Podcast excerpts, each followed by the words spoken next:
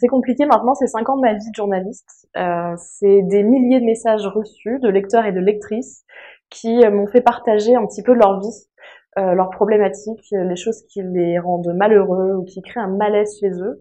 Et le but, c'est que je leur réponde avec le moins de jugement possible, plus d'empathie possible, et surtout un regard neuf et différent qu'on n'a pas toujours euh, auprès de ses proches.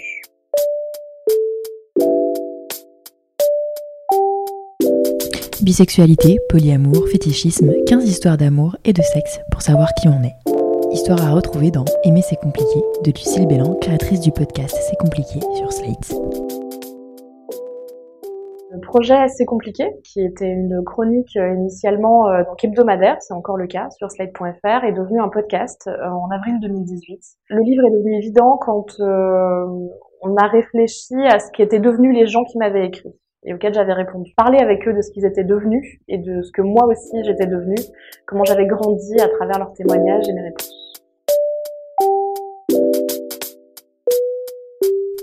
Aimer, c'est compliqué. Que ce soit en amour ou en amitié, c'est compliqué. Et ce, toute la vie en fait. Mais c'est peut-être ça qui est beau, non?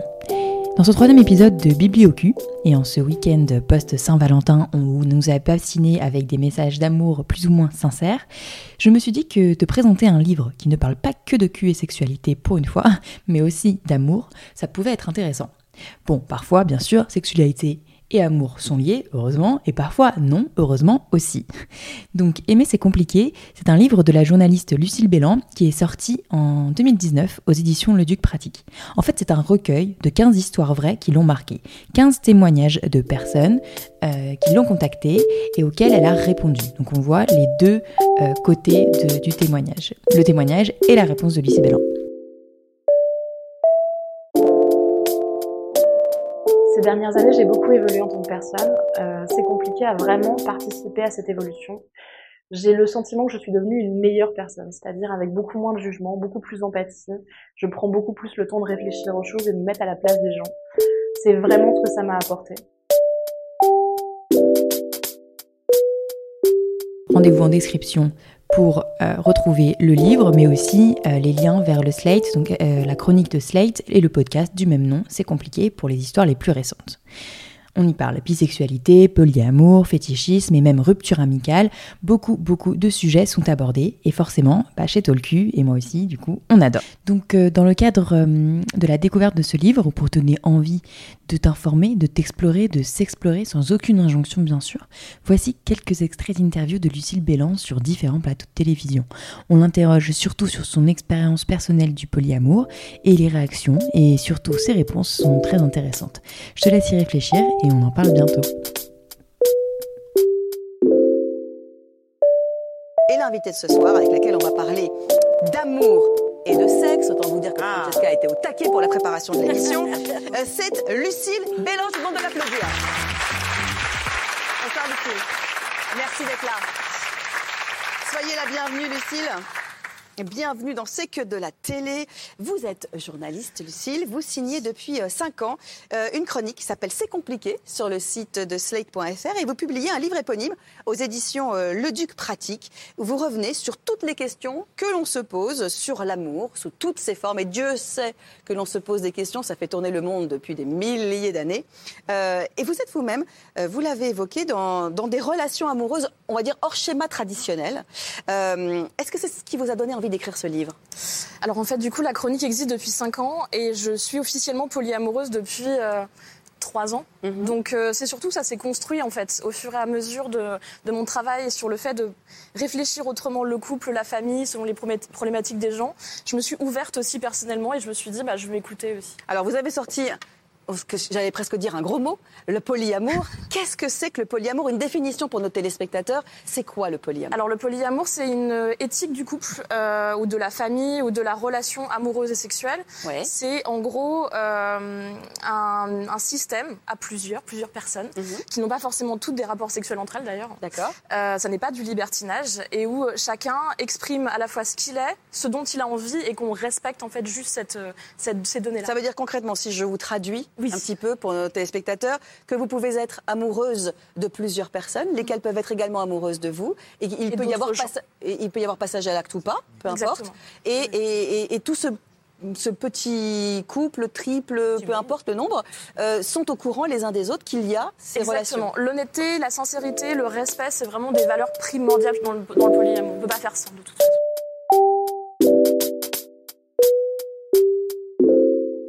Est-ce que c'est mal vu? Je sais pas si c'est mal vu en fait.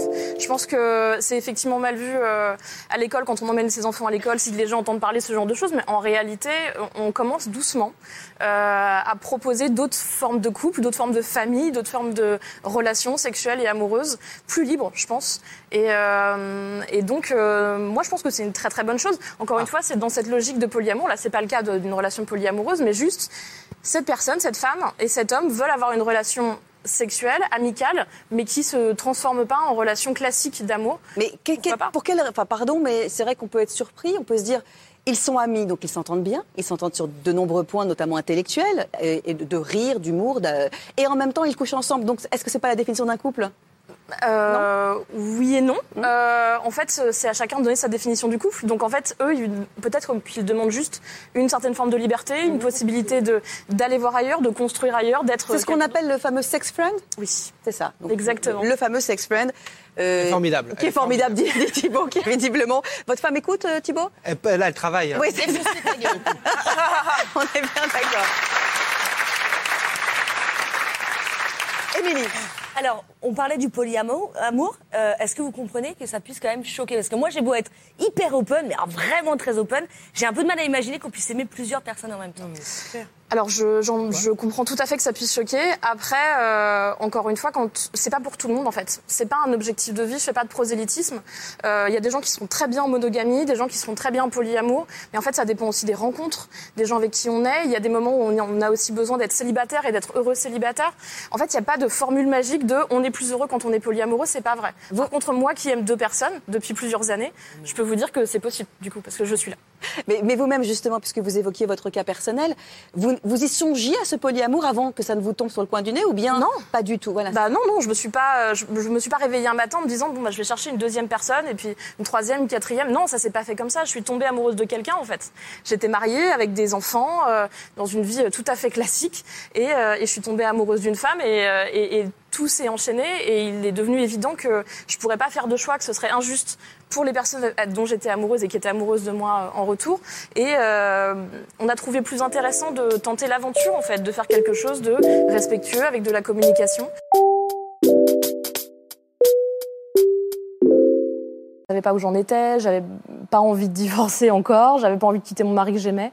Euh, et puis c'est absurde parce que je quittais un appartement qui était une colocation euh, en banlieue de Paris et j'allais dans ma maison avec mes enfants petits Ouais, euh, et mon mari, vraiment deux vies très dissociées. Et, et en ce premier trajet de train, j'ai vraiment réalisé qu'il y avait une dissociation qui était en train de se jouer. Une schizophrénie un peu. hein. peu.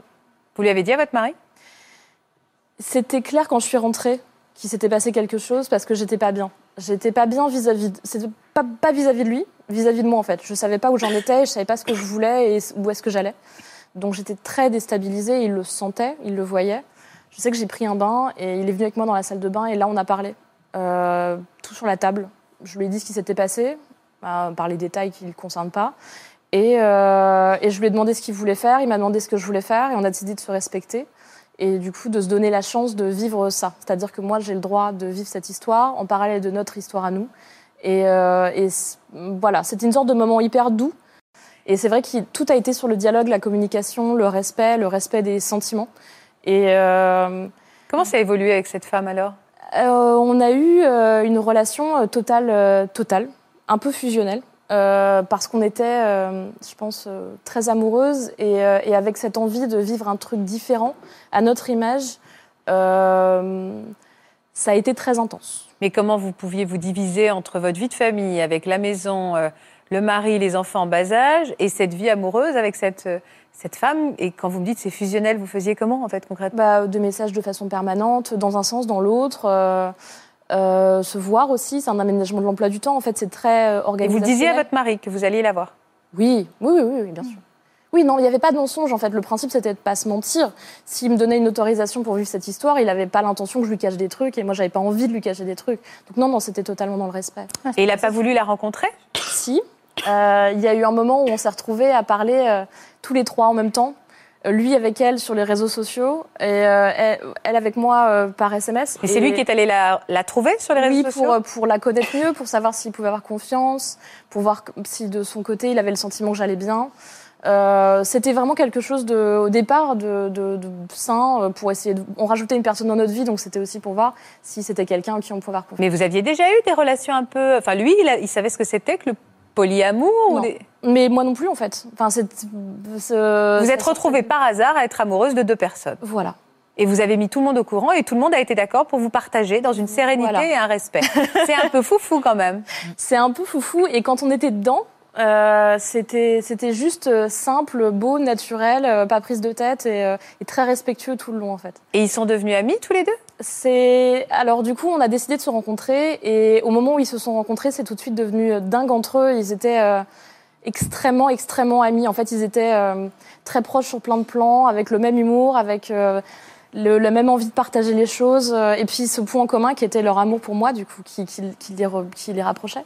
Et ça a duré combien de temps ce, ce Ça a- trio Ça a duré 6 à 8 mois euh, avant, avant que ça s'arrête. Avant, qu'est-ce qui s'est arrêté alors? C'est Quelle moi relation qui, s'est arrêtée? qui ai arrêté ma relation avec elle parce que euh, j'étais épuisée. Euh, C'était très intense Ah bah pour oui. moi. Et, euh, Il y avait la passion du début, les- Voilà. la famille à tenir de l'autre. puis le travail, et puis les déplacements, et puis euh, donc il y avait un côté comme ça très prenant, très qui, qui a mené à une sorte de burn-out affectif.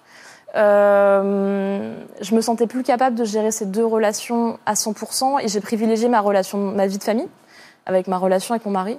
J'ai décidé d'arrêter cette, euh, cette relation-là, mais vraiment dans la souffrance. J'ai décidé d'être responsable. J'ai décidé d'être l'adulte responsable qui décide que euh, on continue pas malgré euh, malgré des difficultés qui me paraissaient trop. Et vous avez choisi votre mari et votre vie de famille? Oui.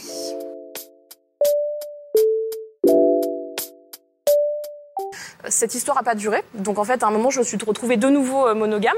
Et puis pareil, bah, je me suis pas dit, bon, maintenant que je suis polyamoureuse, je vais rechercher. Euh, j'ai continué ma vie. Et puis j'ai de nouveau eu une rencontre quelques années plus tard et, euh, et ça a marché plus longtemps. C'est ça. C'est encore le cas aujourd'hui. Et, et- et à ce moment-là, vous, vous faites le choix de la transparence et vous dites à la personne avec qui vous partagiez votre vie avant, j'ai rencontré quelqu'un, je veux pas renoncer à toi, mais j'ai envie de- non, pas, non plus de pas renoncer à cette nouvelle C'est le personne. principe en fait. Euh, si du jour au lendemain j'avais envie de plus être avec personne et de vivre une vie entièrement célibataire, c'est pareil. On aurait, discuté avant, on aurait. C'est des chemins qui se font comme ça en fait. On accepte le fait. En fait, moi oui, j'ai dit je suis au polyamoureux, je vais continuer mes histoires. Mais eux aussi ont droit de leur côté d'avoir envie d'autre chose, que ce soit d'être célibataire, d'être parfois seul, d'être avec quelqu'un d'autre. Et- Ils ont tout à fait le droit d'avoir les mêmes. Pardonnez-moi, je vais vous poser une question qui peut être qui peut sembler bête. La jalousie, ça existe Ça alors à pas partir du, alors ça, ça existe puisque des gens en souffrent euh, beaucoup même, mais euh, c'est quelque chose que j'essaye de déconstruire dans mon travail. Donc j'en parle un petit peu dans le livre. Euh, c'est quelque chose qui fait juste souffrir. Je pense que quand on a compris qu'on n'était pas quelqu'un qui pouvait être possédé, quand on, les gens nous appartiennent pas, cette notion de jalousie, on peut travailler un peu dessus en fait.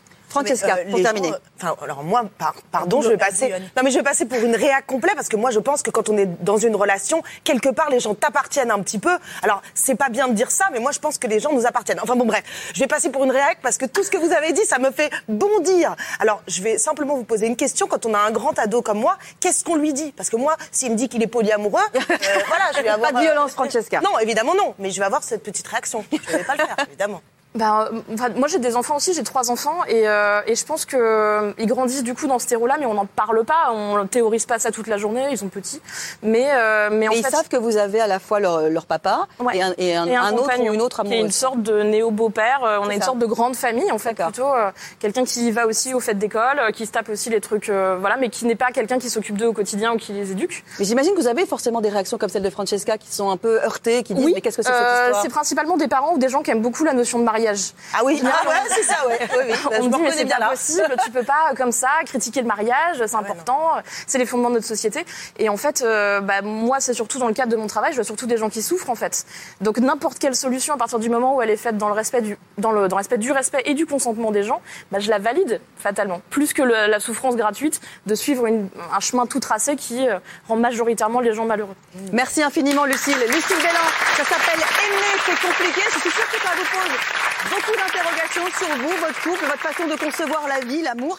Euh, N'hésitez pas, parce que ça, voilà, on, parfois, moi, par exemple, je ne connaissais pas, j'ai découvert, on apprend euh, et, et- plein de choses. Et peut-être que ça, voilà. Lisez des choses.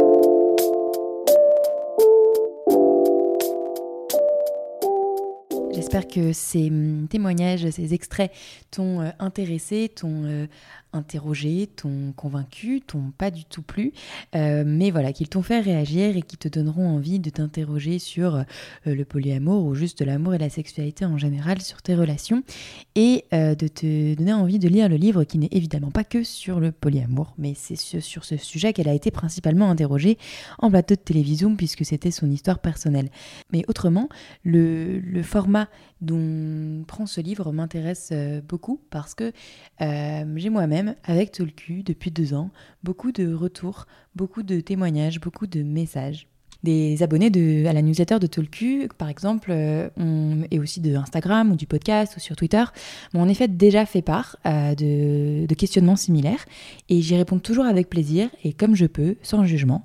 Et si je ne sais pas quoi leur répondre ou si j'ai l'impression de manquer de connaissances, d'expertise, eh bien je les renvoie vers euh, des spécialistes, euh, sexologues, psychologues euh, ou euh, juste des personnes qui parlent de sexualité aussi euh, sur, sur Instagram ou ailleurs euh, si besoin.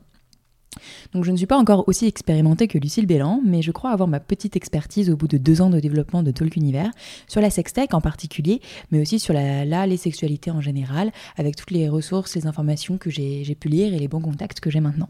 Donc n'hésite pas, si euh, toi aussi tu as besoin de te confier, bien sûr, confie-toi euh, à la chronique de, euh, de Slate, c'est compliqué, de Lucille Bélan, mais tu peux aussi te confier à moi si tu aimes bien mon ton, et donc voilà, te confier à Talk Univers. Abonne-toi à la newsletter de Talk Univers. N'oublie pas d'envoyer euh, des petites étoiles sur Apple Podcast ou de sur Apple ou de t'abonner sur ton autre plateforme d'écoute préférée et tu pourras recevoir toutes les infos et tous les liens euh, vers les médias de Talk Univers. Du coup, bonne lecture et à bientôt.